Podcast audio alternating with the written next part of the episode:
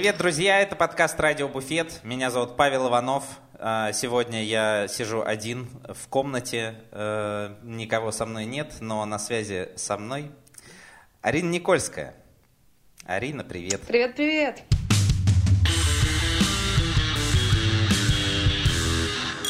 Сидим в заснеженных э, разных концах России. Да, одинаково заснеженных но разных. Наверное, уже никого не для секрет э, тот факт, который послужил, э, собственно, поводом для нашей сегодняшней записи, а именно 15 э, февраля, если что не так, ты меня поправляй. 15 э, февраля э, в социальной сети Facebook вышел пост у Арины Никольской, в котором она говорит спасибо много кому, там, всем людям, знакомым, коллегам в первую очередь.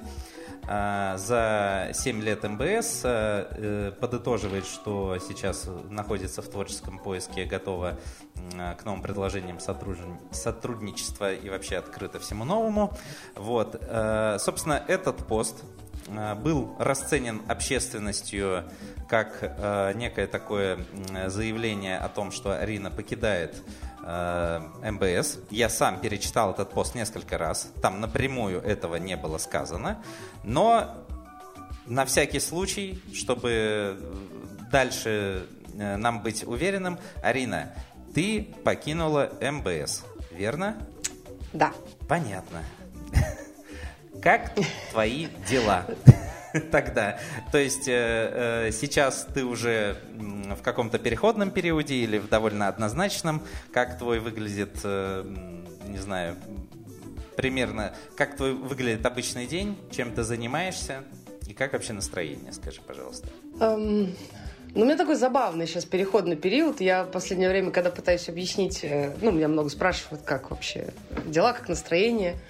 Э, я очень много э, пыталась какую-то метафору подобрать э, очень долго, какую-то понятную.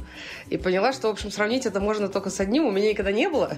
Но, судя по всему, это очень похоже на такой долгий болезненный развод. Знаешь, когда у тебя заканчиваются какие-то длительные отношения. Uh-huh и вот ты как-то... И, и понимаешь, и вот не тот момент, знаешь, когда вы вот разозлились друг на друга, хлопнули дверьми, и вообще ты его видеть больше не можешь, и тошнит, и вообще, сука, тварь, сволочь, э, вот это вот все. А вот именно когда, ну вот просто вот, так сказать, угасало, угасало так потихонечку, потом какие-то конфликты, да, какие-то, Уже все понятно, уже все ну, так... слова сказаны. Да, и, и вроде, и, понимаешь, и вроде родной, и вроде как бы, и, и, и уйти жалко, и, и жить уже так дальше невозможно невозможно. И все равно, ты знаешь, издалека, конечно, смотришь и переживаешь, за соцсетями следишь, там думаешь. А он все пьет и пьет. Да, да, да, да. Вот это вот история. То есть мне реально очень долго начало казаться, что я в каком-то таком дне сурка, знаешь, когда тебе и вроде это, и вроде и жениться уже не обещают, и вроде вот э, как-то вроде уже действительно все слова сказанные, и все равно ты как-то подсознательно ждешь, что, ну, наверное, нет, Володька справится, наверное, вернется. Э, ну, в общем, какая-то такая, знаешь, очень странная история. Ну, Володька, конечно, справится, кто, если не он. Вот, да. И сейчас как-то я что-то долго пыталась собраться и написать этот пост – Э, и мне казалось, что ну, пост не имеет значения, потому что я понимала, что как только я выпущу пост, это значит, что я должна быть в состоянии, там, в настроении э, как-то идти дальше, принимать какие-то предложения, разговаривать про проекты, да, ну, минимум надо mm-hmm. будет рассказывать, да, что ты дальше. Mm-hmm. А у меня очень долго был период, когда я была даже не готова думать о том, что дальше, просто пока вот это не закроется. Я думаю, не, не буду писать пост. И потом поняла, что пока я его не напишу, видимо, дальше невозможно будет Ничего идти. не происходить не будет. Да. Вот. И, собственно, я собралась э, с мыслями. Очень долго пыталась э, избежать изъезженного тропа «я устал, я ухожу», чтобы не писать, uh-huh. как Борис Николаевич в посте. Э, вот. И потом мне многие сказали, что ну да, поэтому пост получился какой-то слишком абстрактный. Мы даже там несколько раз перечитали, чтобы прям вот точно понять. Но, видимо, как-то вот в общем, получилось как получилось. Э, я так понимаю, сапиенти сад, как известно, да? Кому надо, тот поймет. Э, вот. И завершился, наверное, уже завершился теперь. Так странно об этом говорить. такой большой, длинный семилетний период, в котором, в общем, много-много чего произошло, наверное. Такой, ну, вообще, по сути, 7 лет это такие, ну, прям приличные, кстати, отношения такие, знаешь, вот неплохо пожили, что называется.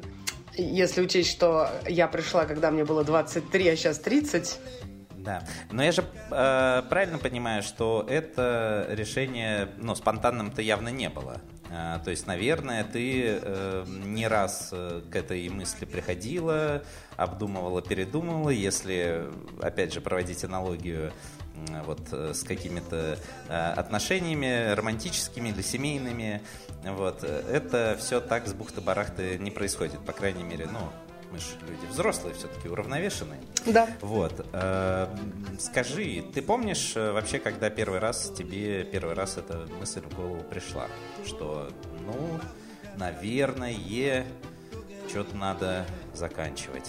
Ну, наверное, в какой-то момент я об этом задумалась где-то, наверное, в девятнадцатом году. То есть относительно недавно, а, не то, что там ты три года жила с этой мыслью? Нет, нет, нет. Я, я, наверное, не из тех даже людей, которые, ты знаешь, могут так долго э, жить с какой-то, ну, типа, как будто ты не на своем месте, не знаю, там, с какой-то вот такой вот мыслью, которая тебя очень сильно беспокоит. У меня просто был, поскольку лет, в общем, прошло немало, у нас были разные периоды отношений уже до этого, так сказать, uh-huh, uh-huh. с моим проектом.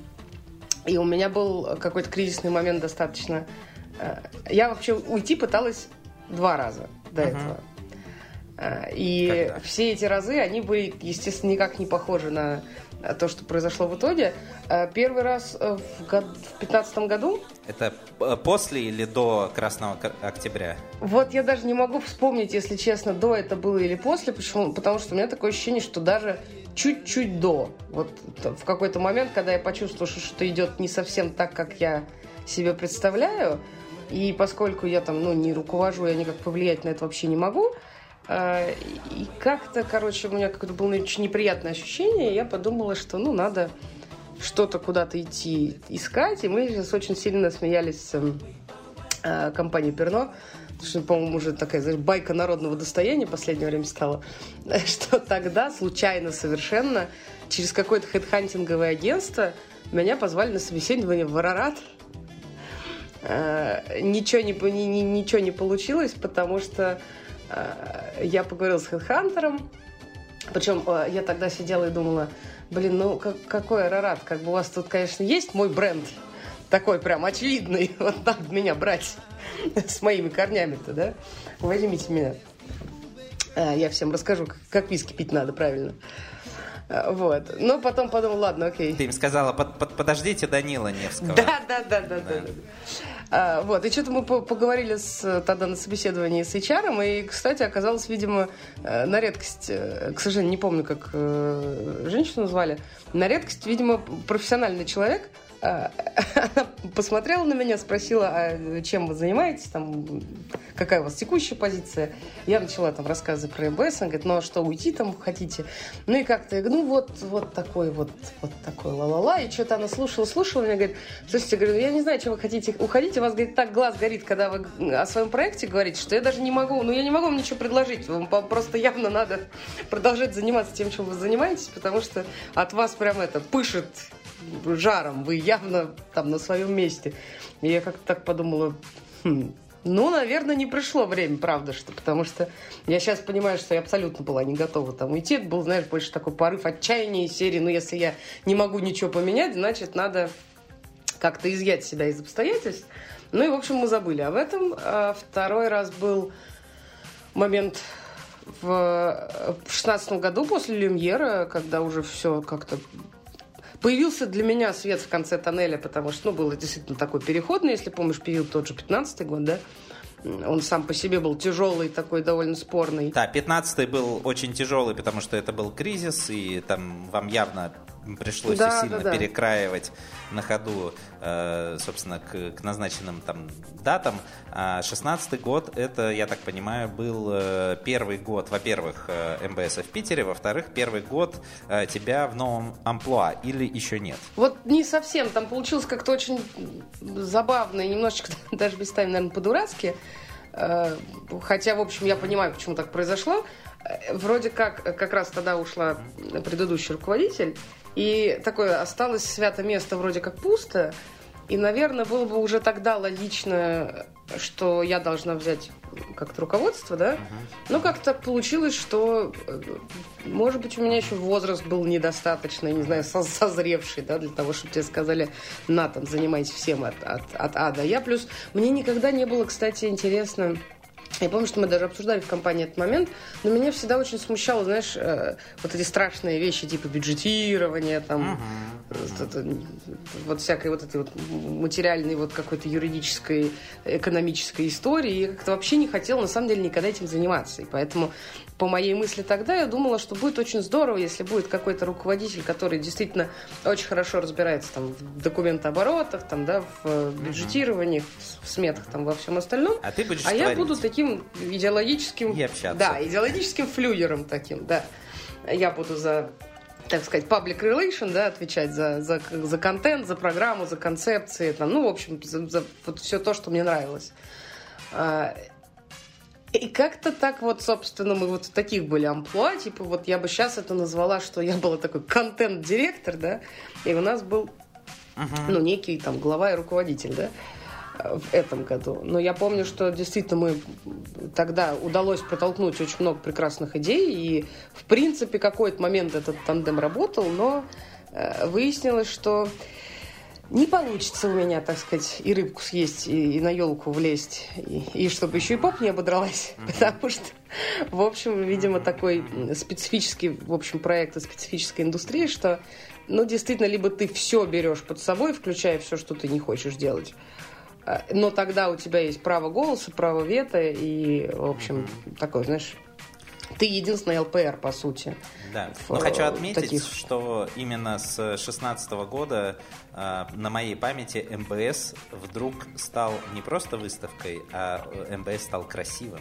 Это мне прям отдельно приятно. У меня всегда была вот эта боль по поводу эстетически культурного, что ли, наполнения.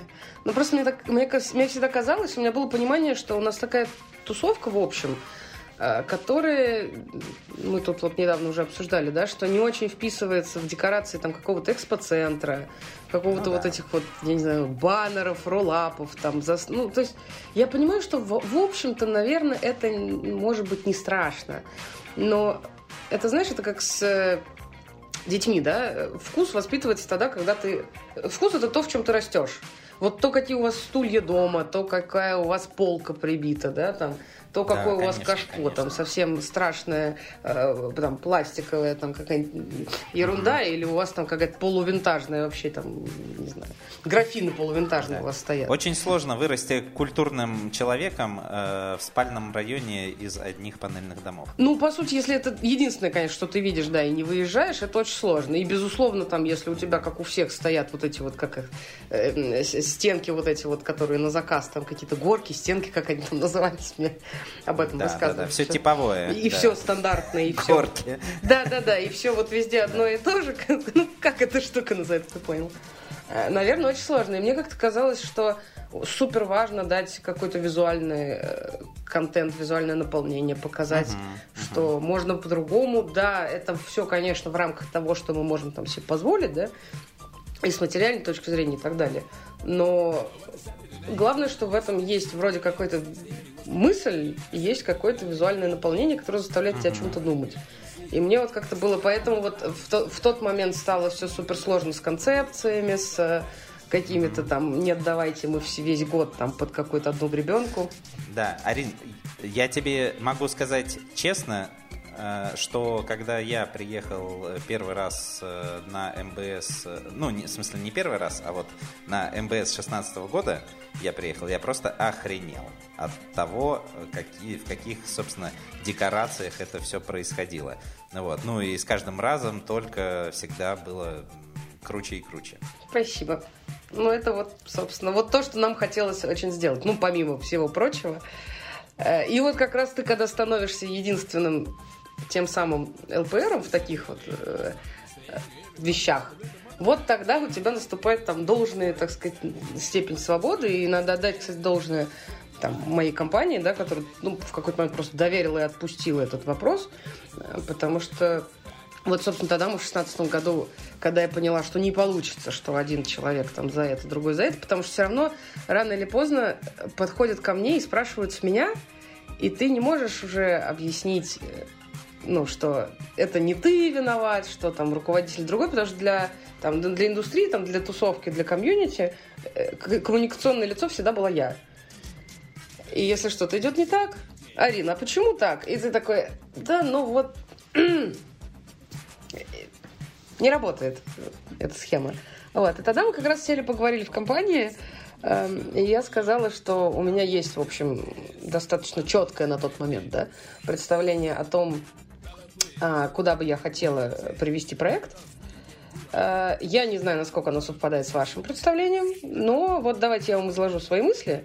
Если нам, э, грубо говоря, по дороге, то, в общем, играем. Тогда я готова там взять на себя все вот эти вот обязательства, все эти прекрасные, э, все эти прекрасные э, обязанности, которые не очень хотела, в том числе там финансовые, там, какие-то юридические и так далее.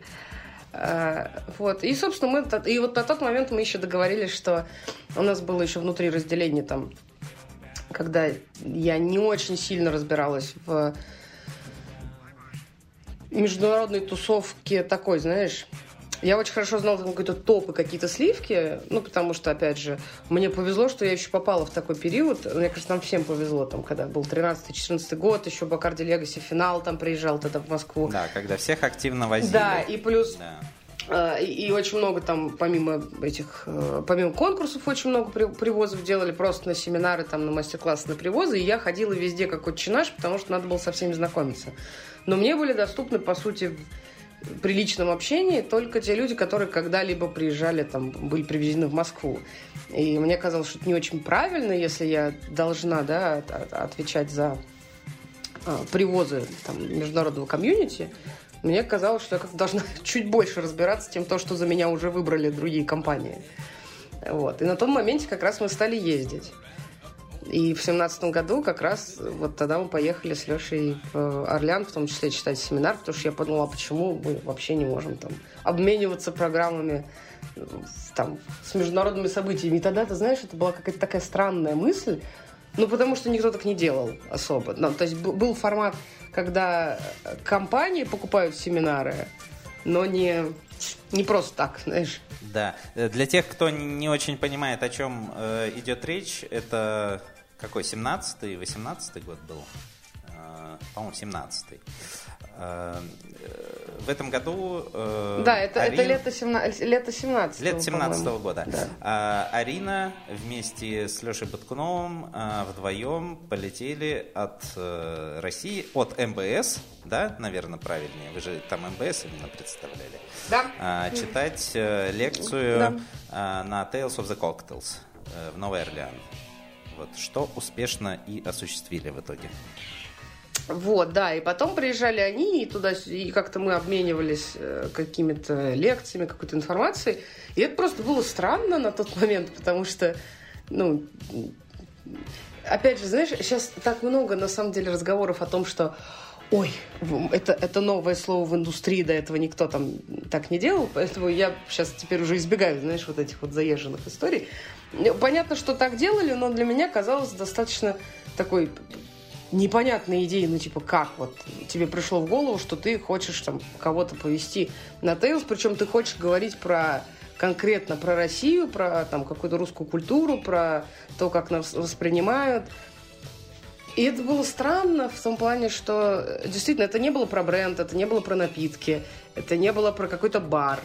Нам, по сути, там с Лешей нечего было там, ну и вообще в моей мысли изначально нечего было продвигать. То есть я ничего не хотела продать, кроме, грубо говоря, там страны и какого-то там представления о том, что у нас не совсем то, что всем кажется.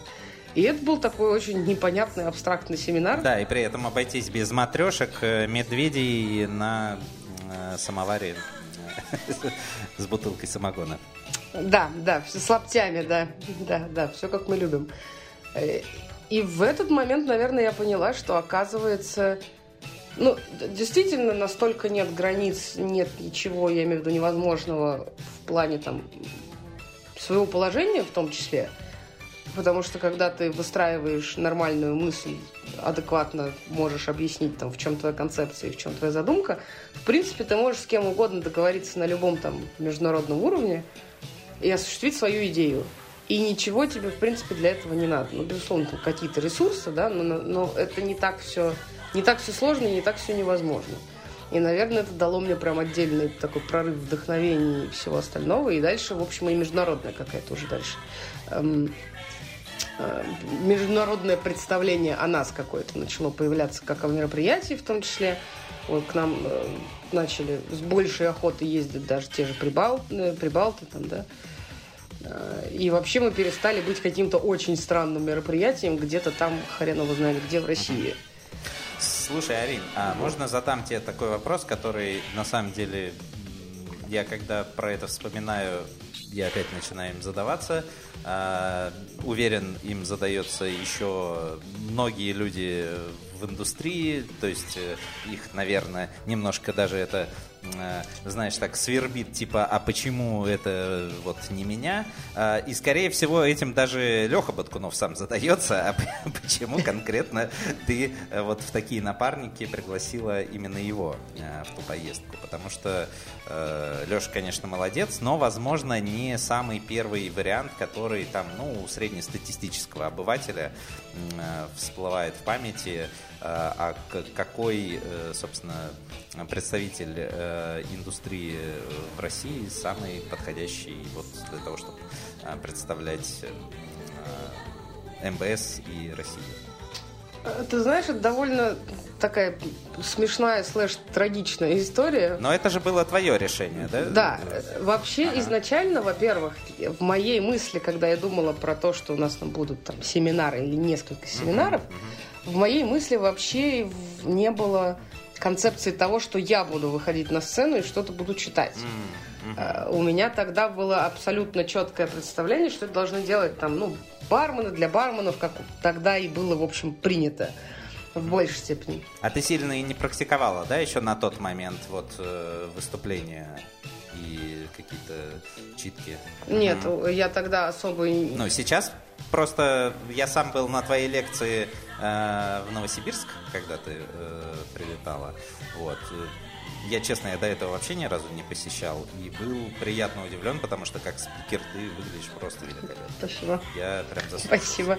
Нет, у меня не было тогда никакого там опыта паблик спикинга такого. Ну, есть какие-то, знаешь, э, истории, в которых в течение жизни тебе приходится делать там в институте, там еще где-то там диссертацию защищать. Э, просто, в принципе, когда ты руководитель, тебе много приходится э, публично разговаривать, да, о чем-то. Ну, Но действительно это немножечко, немножечко другая, да, специфика, нежели выходить действительно на семинаре и что-то читать.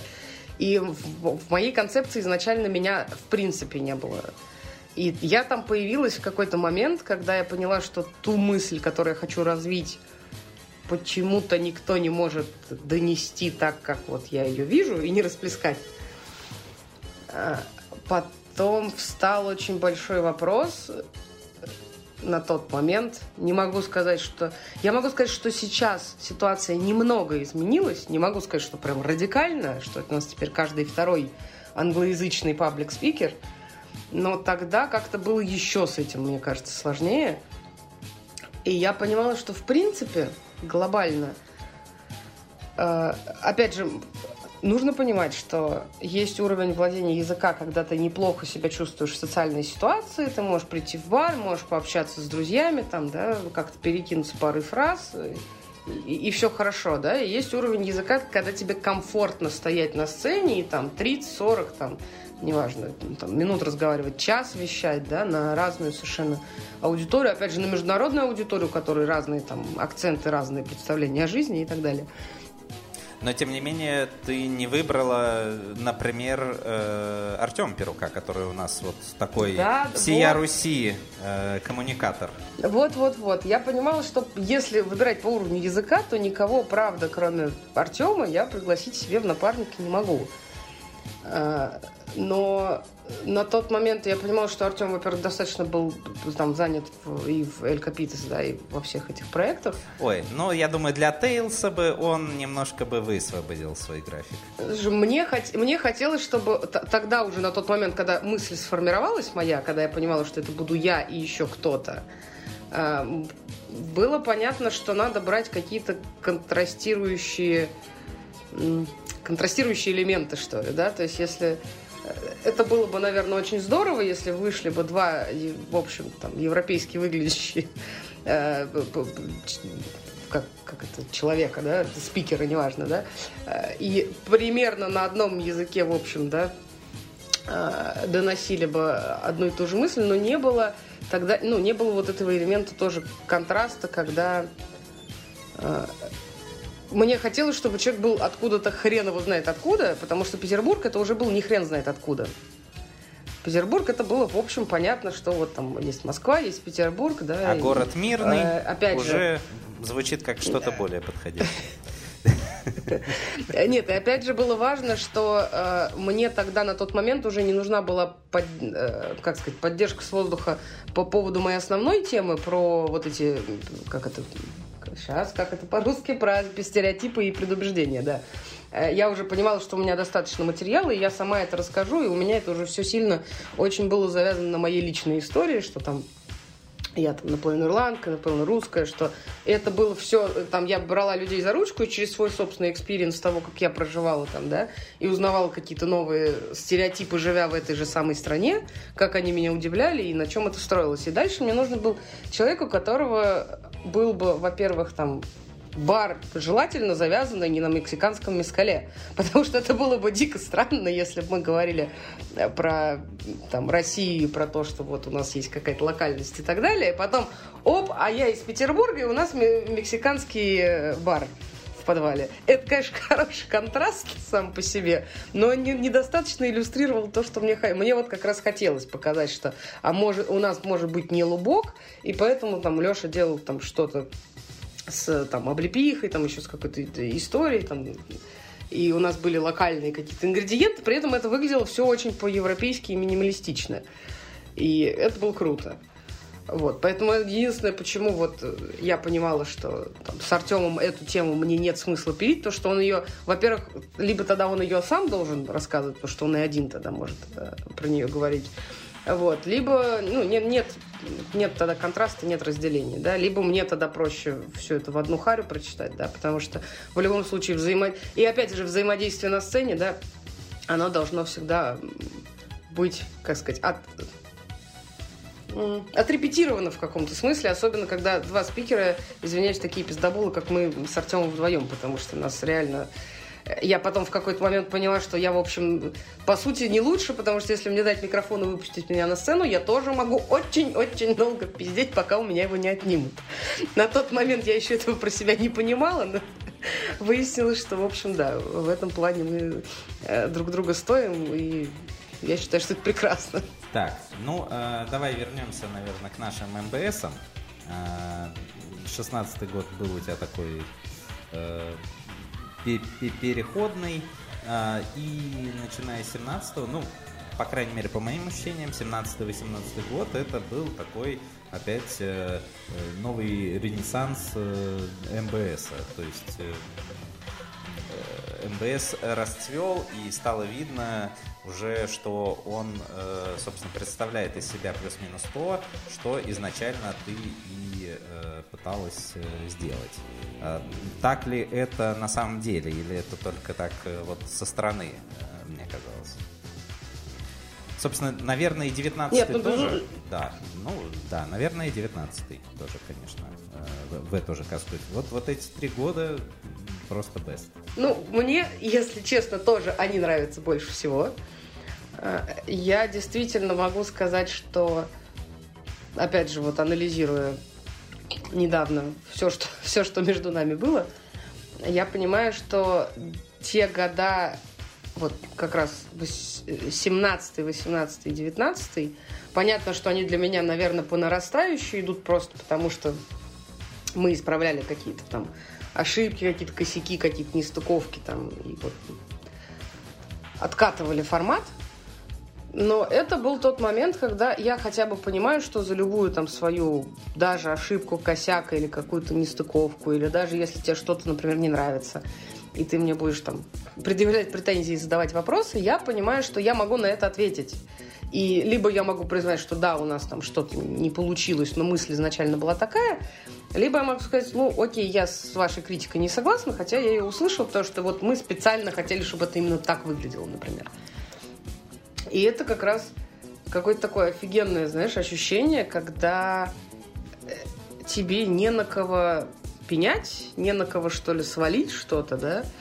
И обычно я часто слышу, что людей это смущает, и люди скорее предпочли бы, чтобы было всегда какое-то звено, из-за которого там, если что не получилось, то вот это они.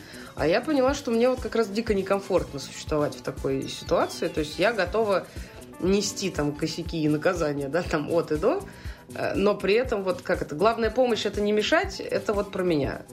Вот для меня каждый раз была помощь это не мешать, и у нас собралась как раз команда, уже более-менее откатанная, э, как раз где-то в восемнадцатом году, наверное, все вот уже друг к другу притерлись, и вот нас было четыре человека. Этого более чем хватало на самом деле, просто потому что мы все еще были такие идеологически заряженные.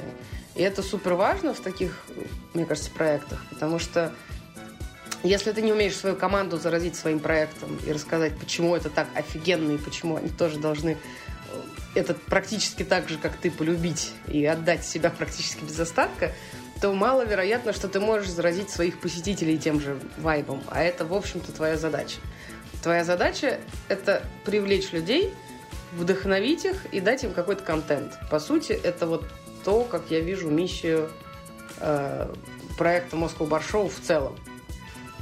Это точка сбора, это некое вдохновение и обязательно контент. То есть на тот момент, вот э, начиная уже с 17 года и дальше, э, ты была, ну, по сути, а, автономна в своей работе, ну, там, не считая твою команду.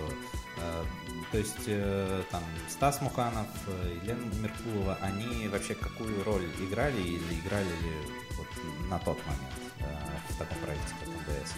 Ну и, конечно, Энди Бишоп, который каждый МБС присутствовал, да?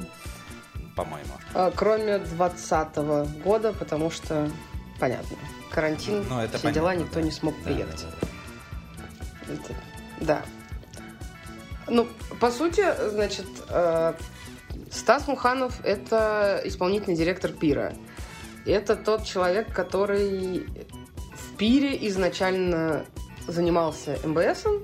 И вот когда я только пришла в 2013 году, собственно, он был э, тем человеком, который меня собеседовал, потому что как я уже, по-моему, рассказывала, меня хотели взять на отельное направление, но, слава богу, взяли на барное. Uh-huh. Вот он был тем самым человеком, когда его позвали, я сидела уже и думала, что а, как-то э, очень не хочу на отель точно. Спасибо, что кого-то сейчас позвали э, собеседовать меня на барную тему.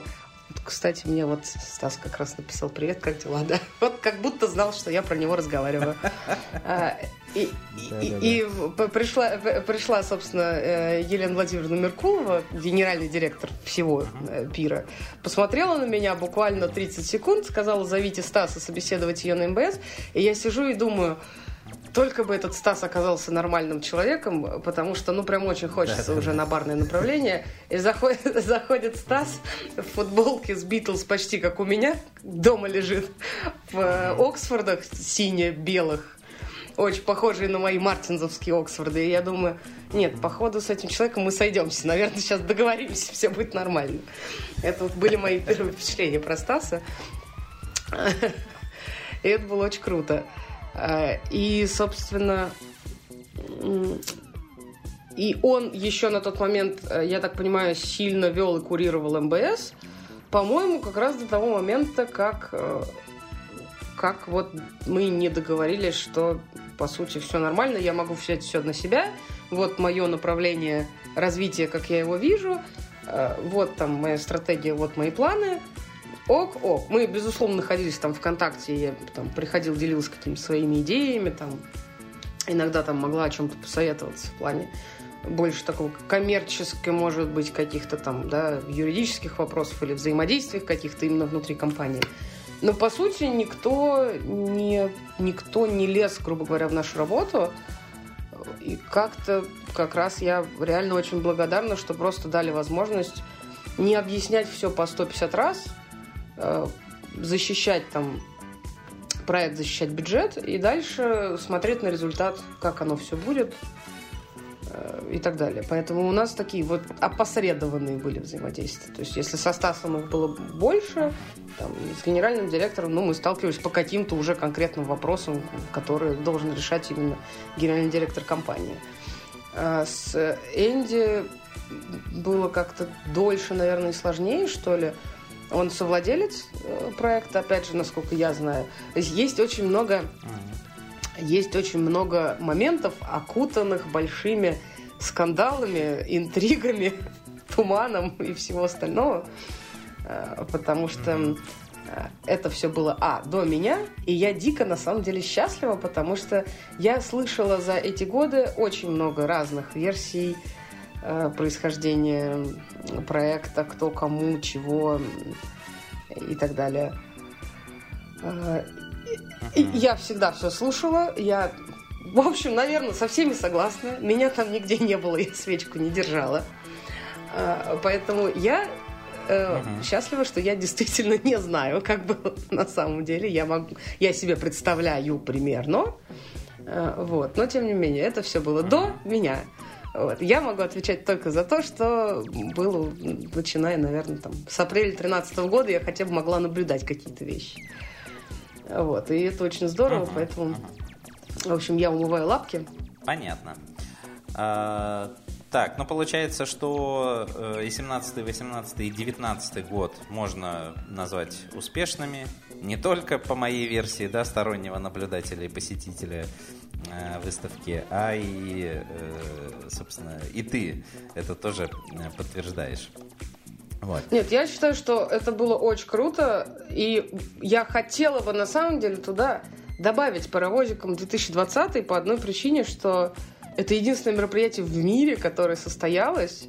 И я понимаю, что оно там... И я понимаю, что оно наверняка там не выглядело так масштабно и впечатляюще, там, как 18 или 19 но вообще тот факт, что мы это сделали, тот факт, что такое количество людей собралось и показало, что, в общем, для комьюнити это важно, я считаю, что это круче любых э, масштабов, любого там самого офигенного количества стендов.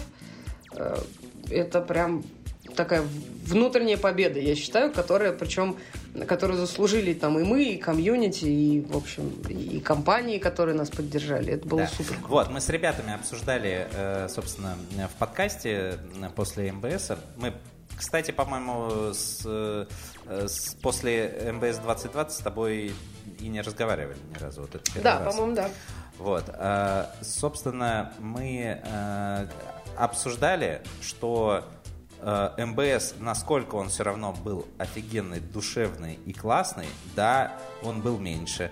Да, там, может быть, было меньше каких-то, не знаю, э, дорогущих э, э, стендов и отсутствовало э, ну, отсутствовали какие-то крупные международные бренды, кроме э, Maker's Mark, Э, возможно, кто-то еще, но я запомнил Makers Mark, э, до сих пор не понимаю, ну, я, уверен, что это, наверное, сам Максим Широков не последнюю роль вообще в том, что Makers Mark все-таки появился на МБС в 2020 году, сыграл. До сих пор не понимаю, как он это сделал, но, но большое ему спасибо за это. Вот. Э, короче, да, не было всего этого масштаба, может быть, и какой-то э, красоты, зато было самое главное, были люди, единомышленники, которые друг с другом общались, вот, с большим удовольствием. Но я вообще не понимаю, у кого язык-то поворачивался. Все-таки слыхал я такие отзывы, что «О, МБС уже не тот». Блять, да, не тот. 2020 он, в принципе, он, в принципе весь, блядь, не тот. Вы только сейчас заметили? Вообще, да, вообще, на самом деле, э, какое это стечение и, ну, какого-то, наверное, везения, да, что вот получилось так вот в эту маленькую э, щелочку, так сказать, между первой и второй волной втиснуться.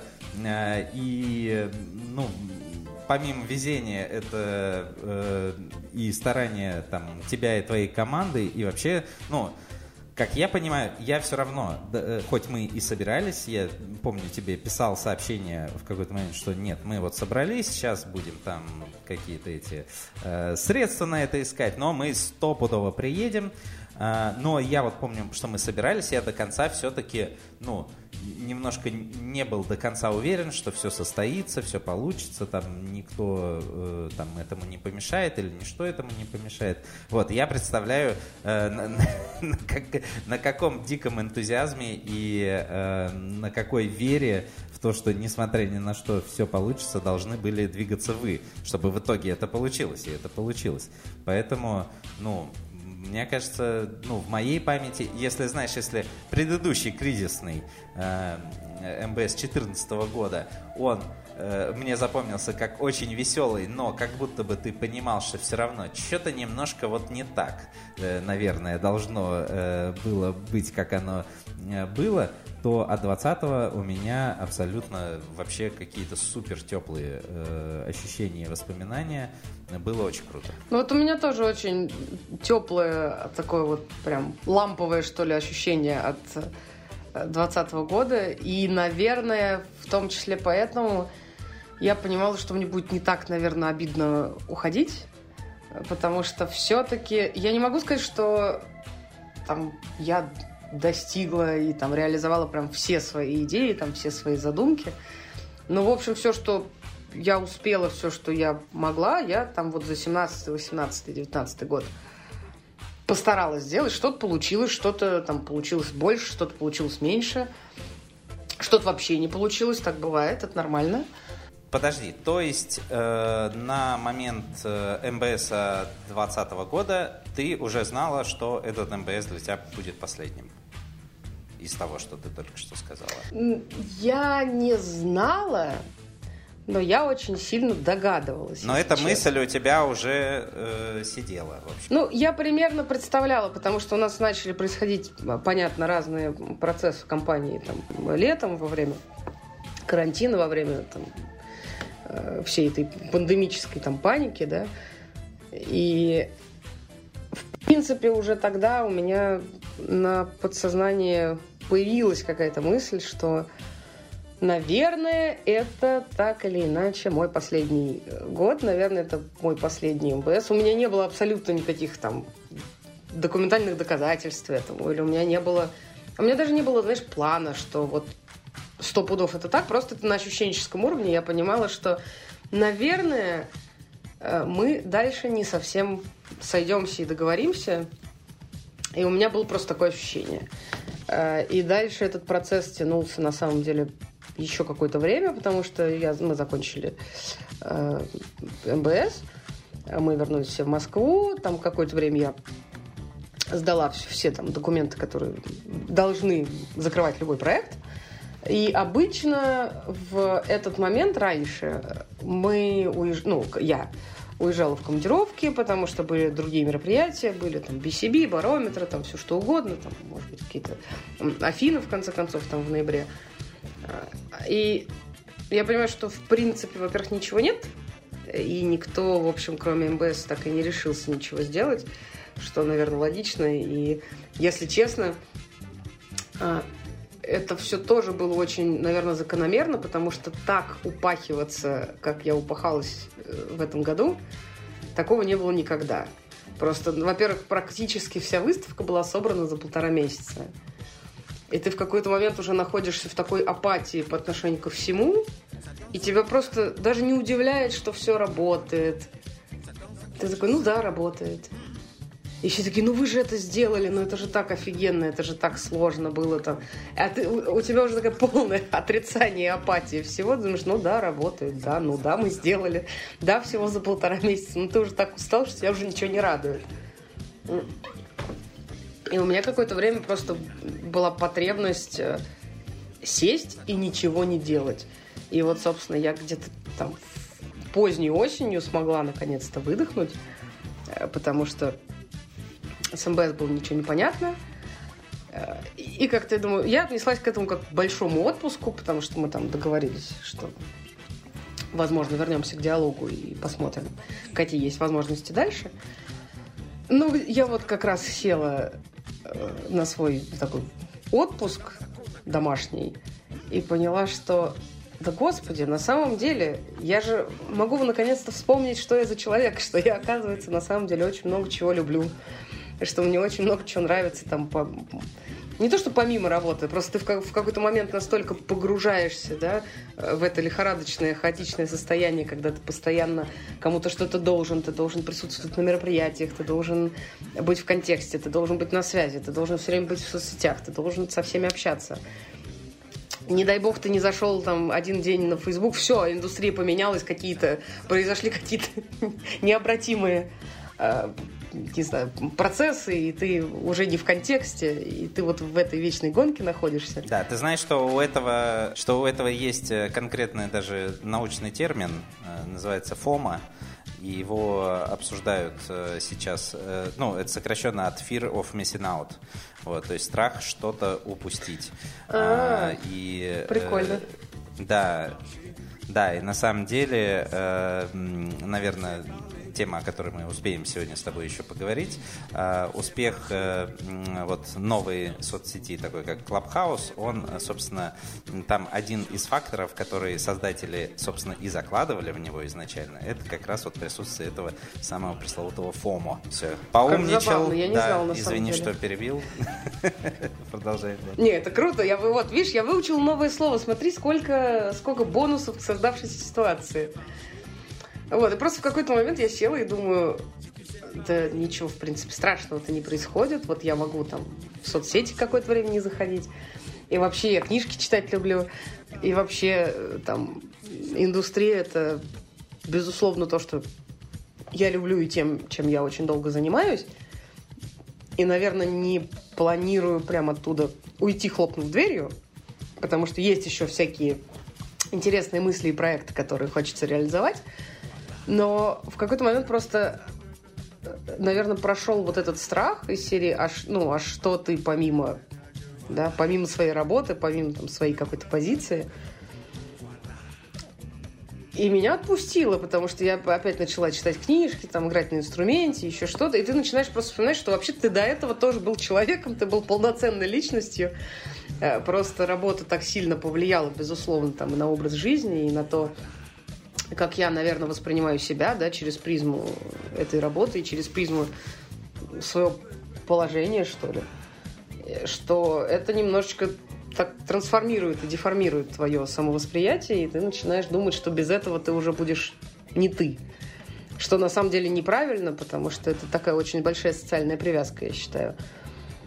Вот, и, собственно, я села, выдохнула, поняла, что э, вообще-то у меня даже не та самая печальная ситуация, знаешь, когда действительно люди приходят э, в супер э, молодом возрасте в бар, очень долго работают в баре, потом уходят, например, работать в компанию, и, не знаю, там, в 35, там, в 38, там, в 40, да, осознают, что, может быть, они бы, ну, они уже устали, может быть, там, фестивалить, устали, там, от той же индустрии, и от того, что они всю жизнь работают, в общем, в одном сегменте.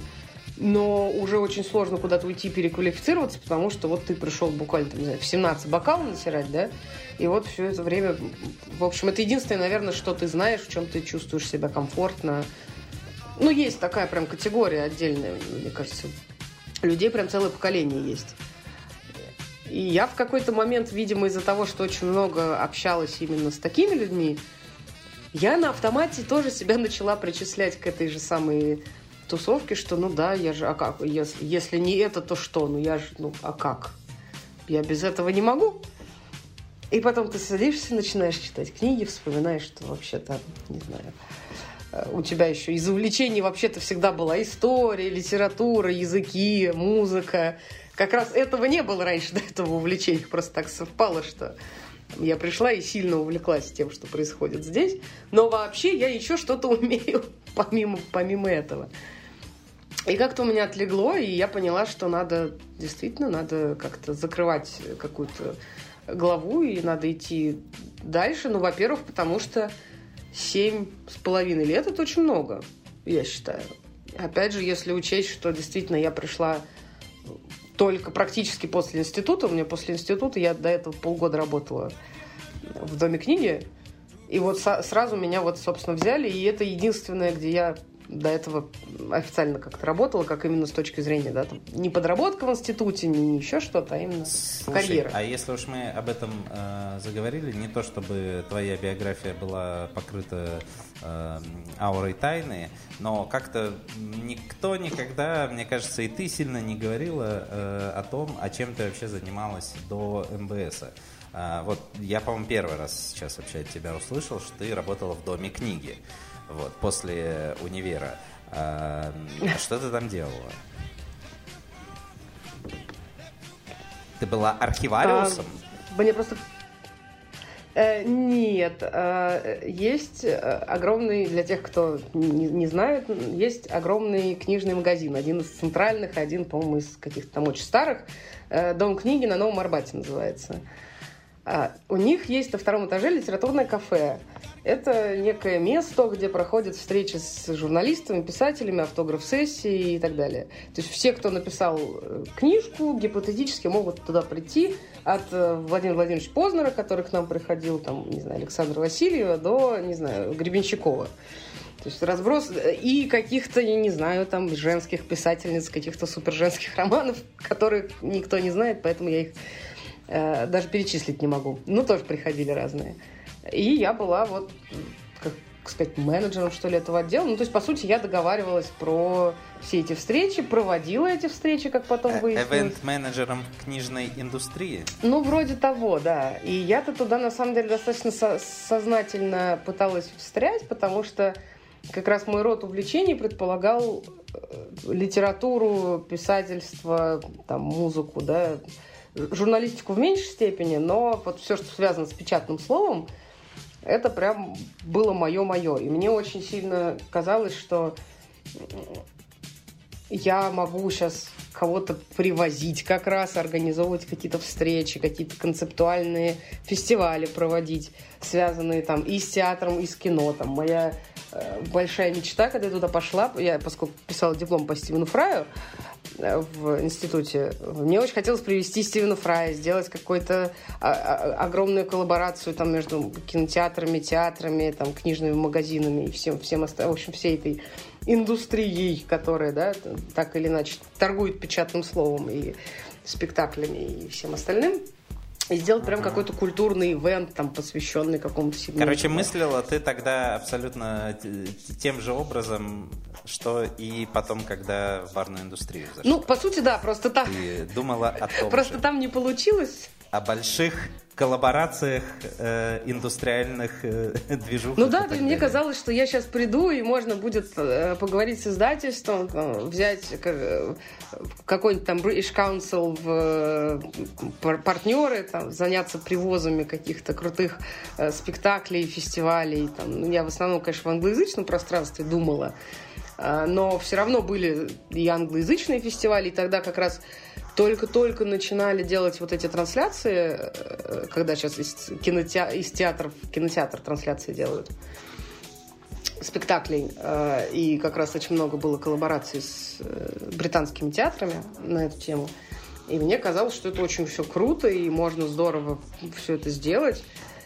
И я пришла, просто так получилось, что вот в дом книги я пришла, и меня как-то взяли. И я думала, что я сейчас оттуда могу либо уйти в издательство, либо в какую-то надструктуру, чтобы быть тем самым связующим звеном. Но выяснилось, что Дом книги — это ГУП, это что-то там какое-то городское, государственное, не помню, как расшифровывается, в общем, какая-то государственная оказалась структура, в которой э, мы очень быстро разошлись э, со всеми моими идеями, и потом мне очень долго объясняли, что а, так как, так как я хожу на работу, это дико неприемлемо, потому что э, пиджак и конверсы это ну, что-то не из разряда менеджера, ивент-менеджера отдела литературного кафе. Э, на что я им ответила, что... Как ты думаешь, э, ты когда-нибудь интересовалась, как э, твоя должность вообще по бумагам называется? Вряд ли там написано event менеджер Нет, там, да, там, наверное, было написано что-то типа менеджер по продвижению или чего-то такое. Ну, ну хотя бы Какая-то очень кондовая формулировка, которая не-не-не, это был явно менеджер.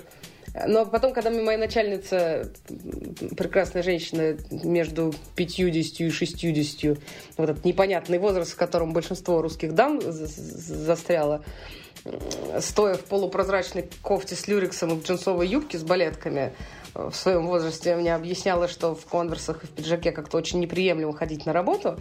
Э, и что она мне сейчас принесет каталог и покажет, как должен выглядеть настоящий менеджер по продвижению.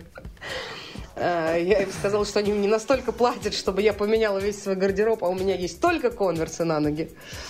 Э, Подшивку журнала И, в общем, Флиза на этом я ушла. 95 год. Да, да, да, да, вот что-то вот из этого. Что-то из этого, между прочим, и было. И я ушла к себе в кабинет, там в наш кабинет, зашла на HeadHunter и просто обновила резюме. Это была пятница. И в понедельник меня позвали в ПИР на собеседование. Собственно, так свершилась моя судьба. Неожиданно абсолютно. Получается, что, э, ну, в принципе, я так и представлял себе, что э, тут наверное, сразу несколько причин, и непонятно, а, какая из них, э, что было раньше, курица или яйцо. Это какой-то экономический кризис, да, который неминуемо э, после пандемии и во время пандемии возник а экономический кризис это значит что? Это значит сокращение а, маркетинговых бюджетов от партнеров, благодаря которым, как, ну, тут ничего не поделаешь, э, э, финансы это кровеносная система любого, там, даже самого красивого и творческого организма, такого как МБС. Вот, э, соответственно, меньше поддержка со стороны брендов компаний, меньше возможностей, и все было сильно сложнее, и неминуемо наступило выгорание. Да, я вам как HR милочек скажу, что это, конечно, классический пример типичного выгорания, который э, у вас наступил. Вот. Но слава богу, что э, в нужный момент ты вспомнила, что жизнь, она вообще как бы большая и много что в ней есть интересного. А, и, э, собственно, собственно, когда все-таки все точки над «и» были расставлены. Ну, они же расставлены в итоге, я тоже думаю, на данный момент. Нет, уже все расставлено, да. Но, наверное, в общем, когда я поняла, что моя попытка, подсознательная попытка сохранить эти взаимоотношения хоть в какой-то форме и искренне с одной стороны, желание поддержать, э, но который при этом не стыкуется с реальностью да, на сегодняшний момент, никак не помогает ни, уже ни мне, ни, наверное, проекту глобально. И мы, наверное, друг другу будем сейчас мешать развиваться в дальнейшем. Вот на этом моменте я поняла, что либо ты можешь уже разорвать взаимоотношения, либо, либо ты начинаешь, опять же, стагнировать и сидеть на одном и том же месте. То есть есть вот тот момент, когда могут быть найдены какие-то гибридные модели, могут быть предложены какие-то коллаборации, да, и как-то все равно вы еще можете параллельно существовать без ущерба друг другу. А у нас, видимо, настолько было абсолютное взаимопроникновение с проектом, что в какой-то момент уже даже я там не отделяла себя от него, и это тоже было, в общем, неправильно, на самом деле, с моей стороны. И у меня очень много объективизации себя проходило через проект. И это такое уже сращивание произошло, что действительно тут уже ну, это как, знаешь, как аддикция, наверное, какая-то. Уже нельзя чуть-чуть отойти и немножечко на полшишечки присутствовать. То есть, либо ты тут прям сразу расходишься, либо нет. И это очень странно, потому что я первый раз вообще оказалась в, таких, э, в такой ситуации. Я никогда не была ни по-человечески в таких отношениях, ни там, в межличностных каких-то. И вот тогда надо было принять просто вот это самое волевое решение. И, наверное, мой пост был такой прям жирный точкой, что ли, в этом аккорде. Ну, потому что я поняла, что если я сообщу об этом общественности, то дальше уже я для себя в том числе закрываю всякие пути назад. Э, вот это на пол шишечки, а чуть-чуть, ну, давайте я рядом постою, ну, я же за руку подержу. Да, но... Нет, все, уходя, уходи. Да, но Максим, э, э, ой, точнее, э, Стас Муханов и э, Елена, э, они же, ну, были, да, как-то в курсе, вы же как- как-то вели на эту э, ну, вряд ли они узнали из Фейсбука. Ну, я надеюсь. Или, или нет, или как, Нет, как нет, у вас конечно, э, конечно, коммуникация выстроена? Э, Да нет, я на самом деле, я в этом плане человек всегда очень честный и от- открытый. Я заранее мы это обсуждали, я говорила, что я устала. Мы как раз пытались э, со Стасом, действительно искренне, вдвоем, кстати, пытались найти какую-то, может быть, средний, вот тот самый средний путь, который Россия все найти не может всю жизнь. Вот мы его, наверное, тоже искали для проекта. Э, Но и, и дальше я уже приняла, конечно, в, в одну харю решение, что, ну, видимо, нет. Э, И, на- и на- я думаю, что это очень правильно, потому что в какой-то момент и ты, занимая такое положение, э, начинаешь не, не очень объективно смотреть на вещи, потому что у тебя замыливается взгляд, ты начинаешь какие-то вещи, может быть, делать на автомате.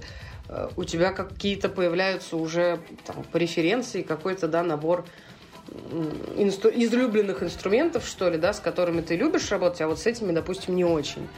И я думаю, что в этом плане сменяемость-то это хорошо. Э, Вопрос, ну, не факт, что она там всегда должна происходить так, как у нас произошла. Я считаю, что она должна плавнее обычно быть, но уже произошло, как произошло, и не в последнюю очередь я уверена, что в этом вина 2020-го, потому что если бы были другие обстоятельства, если бы не было карантина, если бы не было всех этих проблем, безусловно, просто это был бы более плавный переход. То есть, скорее всего, мы бы искали человека на замену, с которым я поработала бы там рука об руку, как-то мы, я, может быть, даже ввела этого человека, да, в какую-то там тусовку, курс дел, и дальше, в общем, спокойно бы пошла куда-то. Но вот произошло, как произошло, и, э, наверное, другого варианта и нет. И поэтому я в какой-то момент поняла, что и мне тоже полезно сейчас немножечко отойти назад и посмотреть и на свои какие-то компетенции, на свои какие-то возможности, на те идеи и проекты, которые у меня есть. Потому что тоже для этого надо просто остановиться и оценить свой инструментарий. А когда ты постоянно находишься в гонке, когда ты постоянно находишься на виду, когда ты постоянно находишься, в общем, в интерпозиции того, что тебя, ну, судят в каком-то моменте постоянно, потому что все же обсуждают, все имеют мнение по поводу того, чем ты занимаешься. И в этом плане это даже забавнее, чем, например, если ты работаешь там бренд-амбассадором в компании, у тебя есть работа там back of the house, то, что называется, да, там э, за линией, не знаю, там, в офисе, да, никто не знает, как ты отчеты сдаешь, да, какие у тебя взаимоотношения в компании. И есть какой-то там front house, что называется, когда ты выходишь на сцену, выходишь за барную стойку и вещаешь. И твоя публичная жизнь, она только вот в этом пространстве. А в моем случае у меня не было даже того пространства, которое происходит в офисе, не, ну, казалось бы, потому что, по сути, все мои решения, они сразу очень сильно выходят на поверхность, они сразу очевидно сказываются на проекте и в онлайне, и в офлайне, и э, более того, ты тут выражаешь какое-то там мнение или какой-то там тренд подвергаешь сомнению, тут уже две компании разнесли это по собственным там каналам, и, тебе начинают это пересказывать уже совершенно в изменившемся виде, да, начинает рассказывать, что это на самом деле вообще не то, да, такой испорченный телефон бесконечный. И, наверное, всегда, ты когда в этом напряжении живешь, ты в какой-то момент можешь расслабиться, только выйдя из этой ситуации. Вот сейчас я понимаю, что я только-только начинаю выдыхать и говорить о чем-то там внутренне более спокойно, и, потому что уже не важно, ты уже... Я вот сейчас уже, например, когда говорю, у меня еще, я вижу, у меня еще все равно есть эти отголоски э, такой политкорректности местами вынужденной. Но это уже привычка, она сейчас должна какой-то... Ну, либо рассосаться, либо не рассосаться, мы не знаем. Но сейчас, например, я вещаю лично от своего лица, как Арина Никольская, э, официально, в то время как, не знаю, там, пару месяцев назад это обязательно было бы еще и официальная позиция э, там, Москву Баршоу, заявили там, вот они думают, что и так далее, да, и ты понимаешь, что ты не можешь, потому что ты должен всегда находиться в нейтральной позиции, должен находиться в нейтралитете, и ты привыкаешь к этому, при том, что я такой человек, у которого, очевидно, есть очень четкие собственные мнения, то есть это видно, просто не всегда я Ну, то есть сейчас ты себя гораздо выразить. свободнее чувствуешь в выражении собственного я на пути. Я чувствую, что еще не... Я чувствую, что еще пока нет, еще пока все равно есть момент вот этого тормозного пути. Я думаю, что где-нибудь, знаешь, это... Если мы с тобой начнем писаться где-нибудь через полгодика, например, я вот думаю, что там могут быть очень интересные какие-то вещи. Но опять же, в зависимости от того, чем я заниматься буду, но... Э, нет, я человек, который в принципе не склонен впадать в э, ну, крайности и впадать в какие-то очень агрессивные мнения, но при этом у меня есть определенный там набор критики, да, там по каждому поводу. И там, если в какой-то момент я понимаю, что в личном общении я могу что-то выразить, при этом ты каждый раз все равно на подкорке осознаешь, что все, что ты говоришь, ты себе сам записываешь, как будто это другой человек записывает. И это, наверное, такая уже прям привычка, которую вытравить очень сложно. Ты уверен, что все ходы записаны. Наверное, это неплохо, кстати, с какой-то точки зрения. Было у меня, конечно. Это учит тебя ответственности. Несколько э, э, провокационных э, вопросов с переходом на личности э, для тебя. Но э, давай-ка лучше задам я тебе их через полгодика, когда, собственно, раз ты на пути только. Я на пути к очищению ощущения себя, да. Ты говорила про то, что в какой-то момент, э, ну, ну, как в какой-то момент, уже довольно давно, да, ты и МБС, э, вы как, э, собственно, две половины одного целого воспринимались. Э, соответственно, первое, о чем я подумал, когда прочитал твой пост, о том, что, ну, даже не, не о том, что, а Э, а каким же будет э, МБС этого года, а будет ли он вообще? Ну, то есть, э, вот сейчас для меня этот вопрос абсолютно неясный. Как может существовать МБС без Арины Никольской, мне непонятно. По крайней мере, точно понятно, что, наверное, может, но уже это будет что-то совсем другое. Вот э, как ты думаешь, ну, я не знаю, может быть, ты что-то уже знаешь, может быть, вы общались. Вообще, э, ну, а что МБС, в принципе, ждет как некое событие? То есть, э, будет ли он в 2021 году, или это будет какой-то э, взят брейк, на какое-то переосмысление, реформатирование и вообще, ну, как минимум, э, кто-то должен стать во главе всего этого. Вот. Что, что тебе известно и что ты думаешь по этому, на этот счет? Ну вот, э, то, что я знаю, то, за что я могу отвечать на данный момент, по крайней мере, это то, что МБС 2021 будет – есть, опять же, попытки и планы все-таки вернуть его в Москву. Что, в общем, у нас давно было в голове и давно зрело, но как-то у нас все не очень получалось. Надеюсь, если в этом году получится, мы сможем увидеть что-то действительно новое, потому что даже смена города, она действительно поможет э, проекту как-то отделить, да, одну там эпоху от другой, ну, перейти согласен. в какой-то другой формат. Эпоха закончилась, да здравствует новая эпоха. Именно. А, я могу сказать, что там, я со своей стороны сделала там драфт того, как это должно выглядеть. А, в целом, я имею в виду концептуально, визуально. Дальше мы это все отдали. И, в общем, теперь я вместе со всеми сажусь в зрительское кресло Э, и надеюсь, что мы увидим, как это все будет развиваться. очевидно, что в таких проектах на самом деле как сказать, личностно ориентированных, что ли. То есть я, поним, я понимаю, что, в принципе, подход к таким проектам может быть, ну, их только два может быть. Первое, это если проект воспринимается как некая ну, достаточно безликая система, например, BCB. Uh-huh. Ну, что бы мы ни знали об этом, мы знаем, что им владеет огромная компания William Reed, у которой 100-500 выставок по всему миру мы в какой-то момент знали, кто занимается программой, э, кто директор uh-huh. по программе, но при этом это не особо как-то влияло на самом деле на сам контент. Во-первых, потому что мы все понимали, что в BCB семинарский контент, он, безусловно, вторичен по отношению к самой экспозиции. Uh-huh.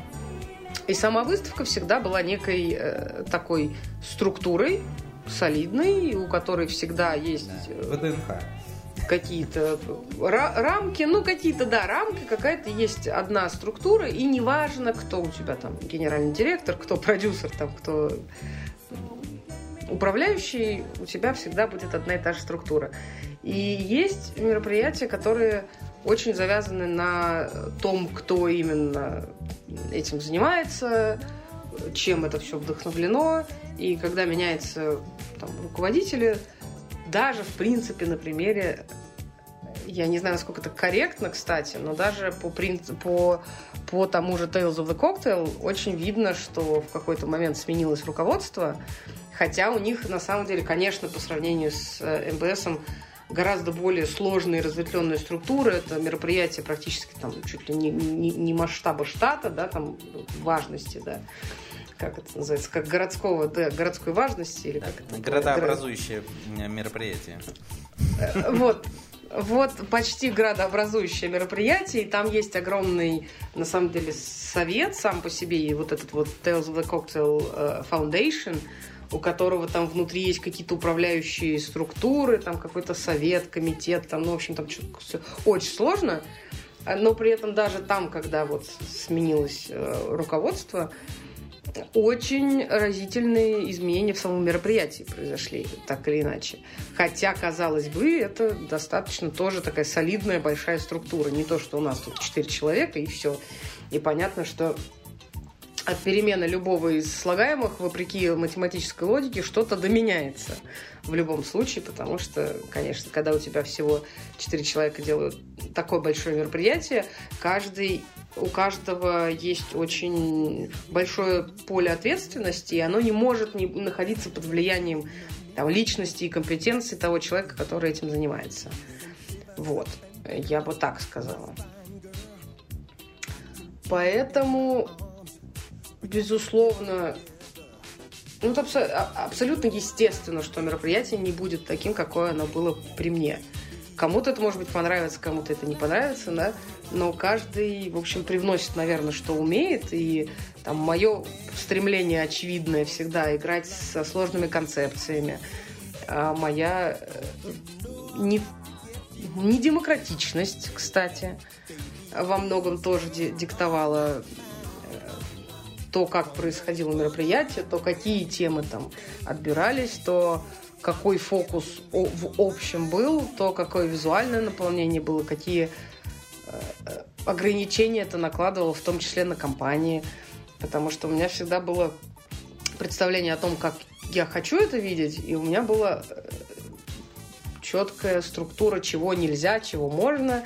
И это никогда... Я, кстати, в этом плане действительно не очень хороший управленец, потому что для меня какие-то концептуальные вещи, они гораздо важнее Э, материальных и бюджетных, на самом деле для управленца это не очень правильно. Для управленца в этом должен быть какой-то очень разумный баланс. Э, я понимаю, что у меня всегда во главе была идея, которую мы несем.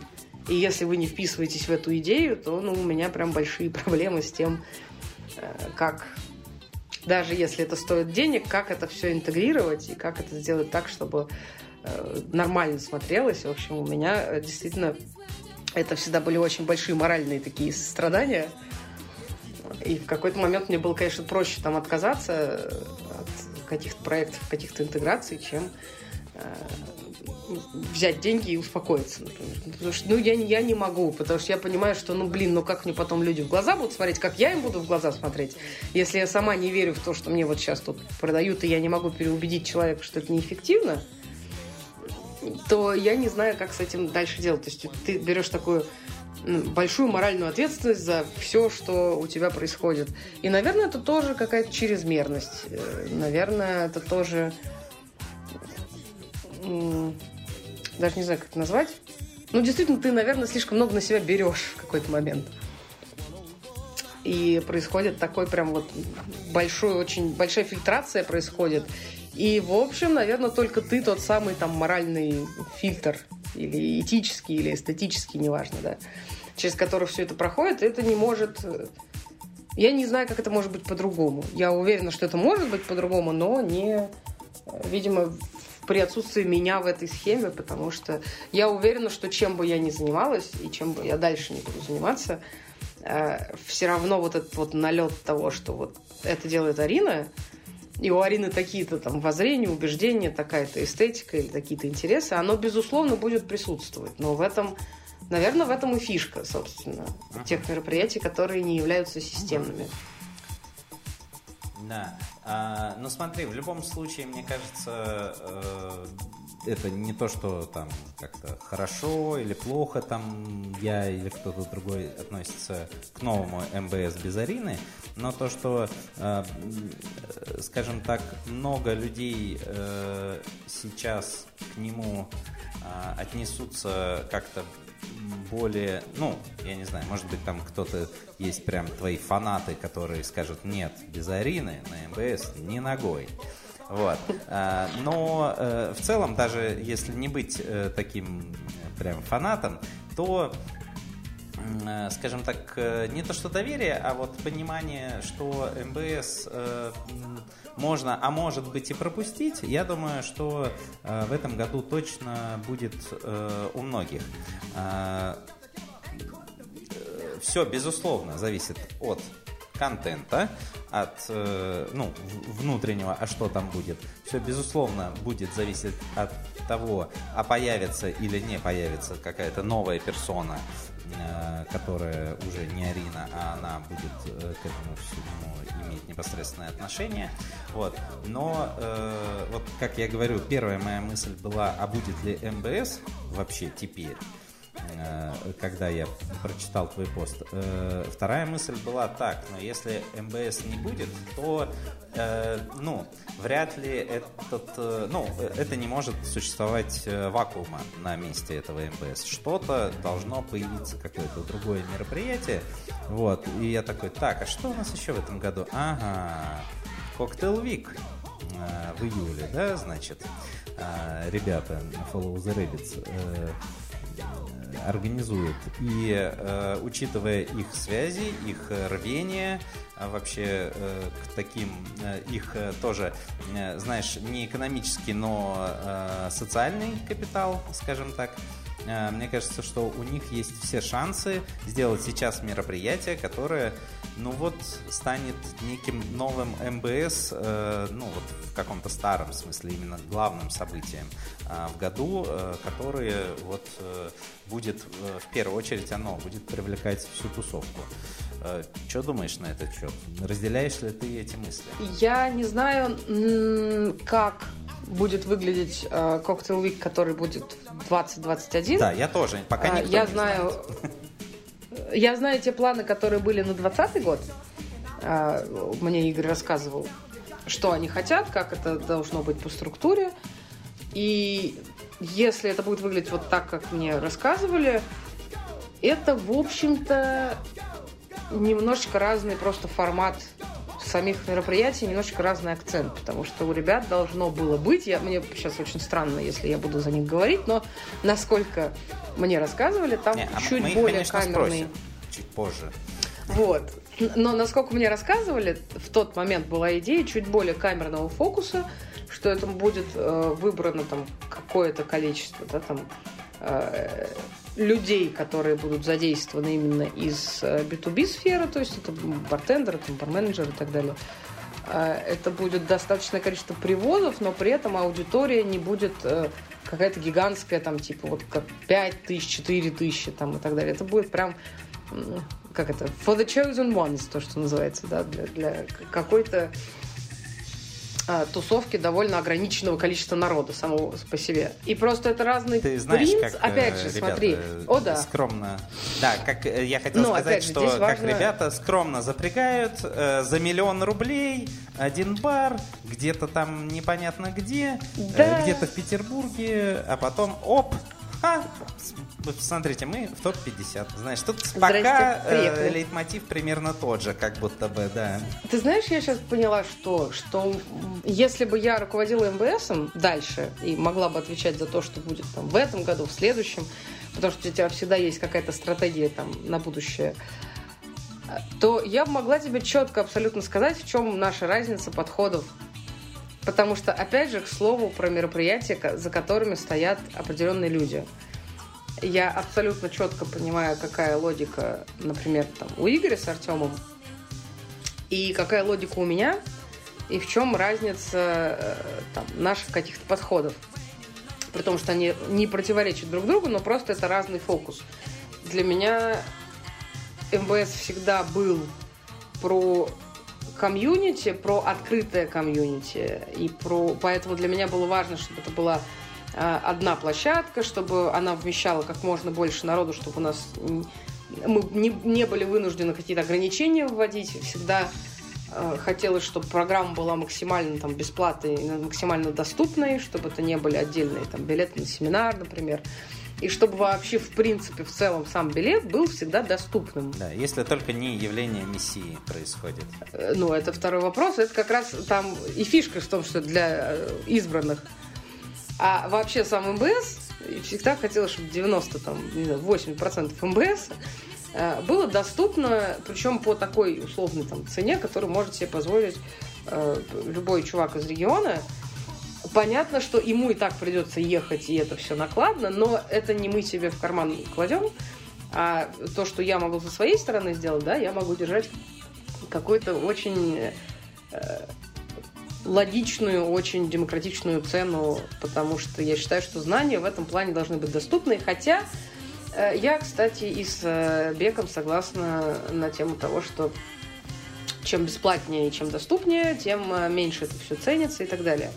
Но, опять же, подход разный. То есть э, я с удовольствием... Да, с этим вообще абсолютно согласен. Это это сто процентов так. А, То есть я абсолютно четко уверена, что действительно ценятся только те знания, за которые, ну, либо за которые ты прям потом и кровью расплатился, не знаю, там, как за диплом за свой, не знаю, или там за диссертацию, да, Э, либо те знания, за которые действительно ты каким-то образом там заплатил много денег, ну или достаточное количество денег, просто потому что ты обращаешь внимание на каждую каплю информации э, по сравнению с э, бесплатными. Но, тем не менее, я считаю, что чтобы зацепить э, в эту воронку как можно больше народу, который, может быть, у них что-то возникнет в голове, может быть, он о чем-то задумается, может быть, у него произойдет какой-то не знаю, сдвиг в парадигме и по-другому мировосприятие пойдет. Для этого нужно, конечно, сделать большое количество разных всяких историй, где ты можешь пойти и всех посмотреть, что называется. И потом уже выбрать, так, окей, хорошо, там, мне интересно менеджмент, наверное, мне не могут рассказать там бесплатно за полтора часа столько про менеджмент, сколько мне на самом деле надо, пойду куплю там, не знаю, курс у кого-то, не знаю, за 20 тысяч рублей, за 40, неважно. И я всегда видела миссию МБС именно как некую популярита- популяризаторскую ступеньку между какими-то прям начинающими интересоваться людьми и вот той самой топ, не знаю, там, инфлюенсер, комьюнити, что угодно, вот эти страшные слова, да, который уже То есть МБС никогда не был для того, чтобы образовывать, например, Женю Шашина. Женя Шашин, ну, условный, да, там, или Артем Перука, да, э, в том виде, в котором мы их знаем сейчас, по крайней мере. Э, это тот уровень э, ребят, которые сами себя уже образовывают, и это действительно для них скорее площадка, чтобы что-то вещать и как-то, может быть, обмениваться между, друг между другом какими-то да, идеями. Но, безусловно, я не могу ориентироваться на то, чтобы мое мероприятие образовывало какого-нибудь Женю, да, просто потому что количественно это несоизмеримые величины. И я считаю, что люди, которые достигли там определенного уровня уже развития, в карьере а, особенно, а, они уже сами себе находят образование на стороне, и, как правило, кстати, в смежных сферах даже, а не конкретно в барном ремесле, потому что тебе не хватает, например, да. Э, если мы заметим, да, они уходят там в психологию, в менеджмент, там еще куда-то и так далее, да. Вот я и хотел сказать, да, что э, на самом-то деле, чтобы э, Жене Шашину, э, условному, или Артему Беруку, э, чтобы развиваться дальше, им нужны не знания про бар, а знания немножко вообще в, в других э, Про другие сферы, сферах, да. Э, да. Им, им, возможно, на какое-нибудь иммерсивное театральное что... шоу надо пойти. Да, но что, блин, Женя Шашин может не знать про бар? Ну, в конце-то концов, ну, правда, вот сейчас. Ну, если даже что-то вдруг новое появляется, я думаю, что э, в какое-то очень короткое время он узнает об этом все. Опять же, вот, поэтому копать глубже они начинают в, друг, в, друг, в других направлениях. Супер. Арин, наверное, будем закругляться. Самое логичное, чем можно подытожить, э, это, э, собственно, ты э, написала, что сейчас находишься в поиске того, чему себя посвятить. Это по-прежнему так? Или ты уже явно какие-то предложения поступили? Что-то Ну, я рассматриваю предложения. И вообще, будет ли это в барной сфере? Потому что, опять же, то, о чем мы говорили, что тебе как человеку, который на самом-то деле э, пришел не из барной сферы, вот, и э, имеет большой кругозор и э, какое-то количество интересов разных, э, ну, ты, по сути, знаешь, как, как на школьных линейках на выпускном говорят, перед вами открыты все э, дороги. Вот. А, эм, куда ты сейчас смотришь? Я как раз сейчас рассматриваю предложения, которые поступили. Э, я рада, что он и есть. Э, я как раз сейчас пытаюсь понять, сколько из них я могу... То есть мне бы не хотелось посвятить себя одному какому-то сейчас проекту после МБС. У меня такой немножко тормозной путь, когда я хочу набрать несколько разных и немножко в разных сферах, немножечко в разных направлениях по, покопаться и что-то поделать. Я не готова, наверное, сейчас глобально прям, как я и говорила, уйти и хлопнуть дверью из индустрии. Все-таки очень много меня уже здесь связывает и, и друзей, и каких-то э, нет обязательств, но именно больше такая и дружеская тусовка, и по интересам, и все-таки я действительно много лет здесь провела.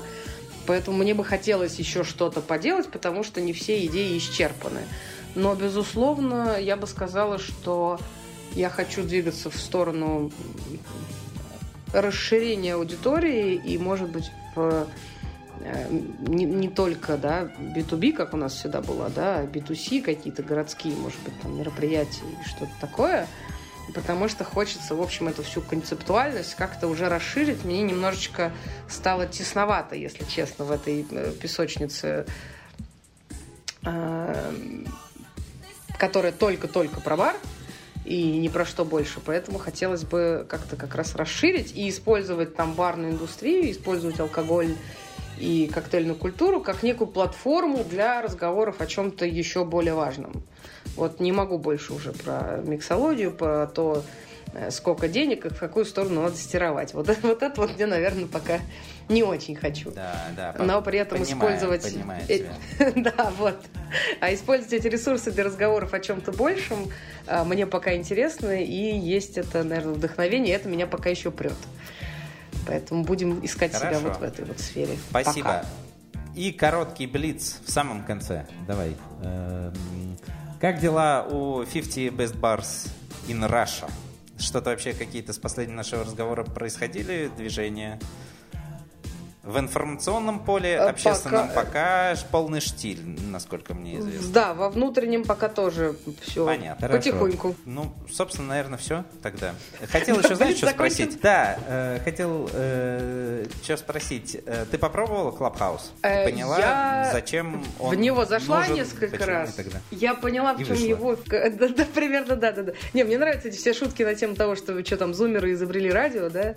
Э, Ну, не совсем, и это прикольно, потому что оно дает тебе ощущение такого какого чуть большего сопричастности, чуть большей сопричастности, чем когда ты там слушаешь тот же подкаст. Но Да. я Нет, пока это не сто могу. процентов вообще новый опыт. Это, это точно. Но я вот как раз из тех старперов, которые всегда вообще ко всему новому, технологически новому, э, очень так с э, опаской относятся. Очень понравилось мне э, все эти скандалы. Мне очень нравится сам прецедент. Во-первых, что это же вот на наших глазах вот этот юникорн стартап, да, когда у тебя сразу все выросло и всем туда зачем-то надо, ничего никто не понимает, как это все вести. Очень нравятся эти вы- вырезки из стримов людей, которые реально там два-три слова связать не умеют. Там, э, это, это. И ты думаешь, зачем тебе голосовое? Ты же ничего сказать не можешь. А какие-нибудь люди, которые могут что-то сказать, там, типа Сергея Минаева, которого там выгнали из этого клабхауса, да, Соловьева, который тут погнали поганой метлой сразу. И тут начал Минаев и Соловьев друг другу сочувствовать. И очень много этих приколов в Твиттере на тему того, что ну э, кто же еще может посочувствовать бедному, это, б- богатому, известному цисгендерному мужчине, да?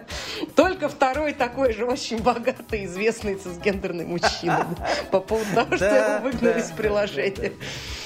Это было очень прекрасно. Я считаю, что сам прецедент просто хорош, но я думаю, что мы можем попробовать его освоить, но пока не знаю как. А, слушай, предлагаю осваивать вместе.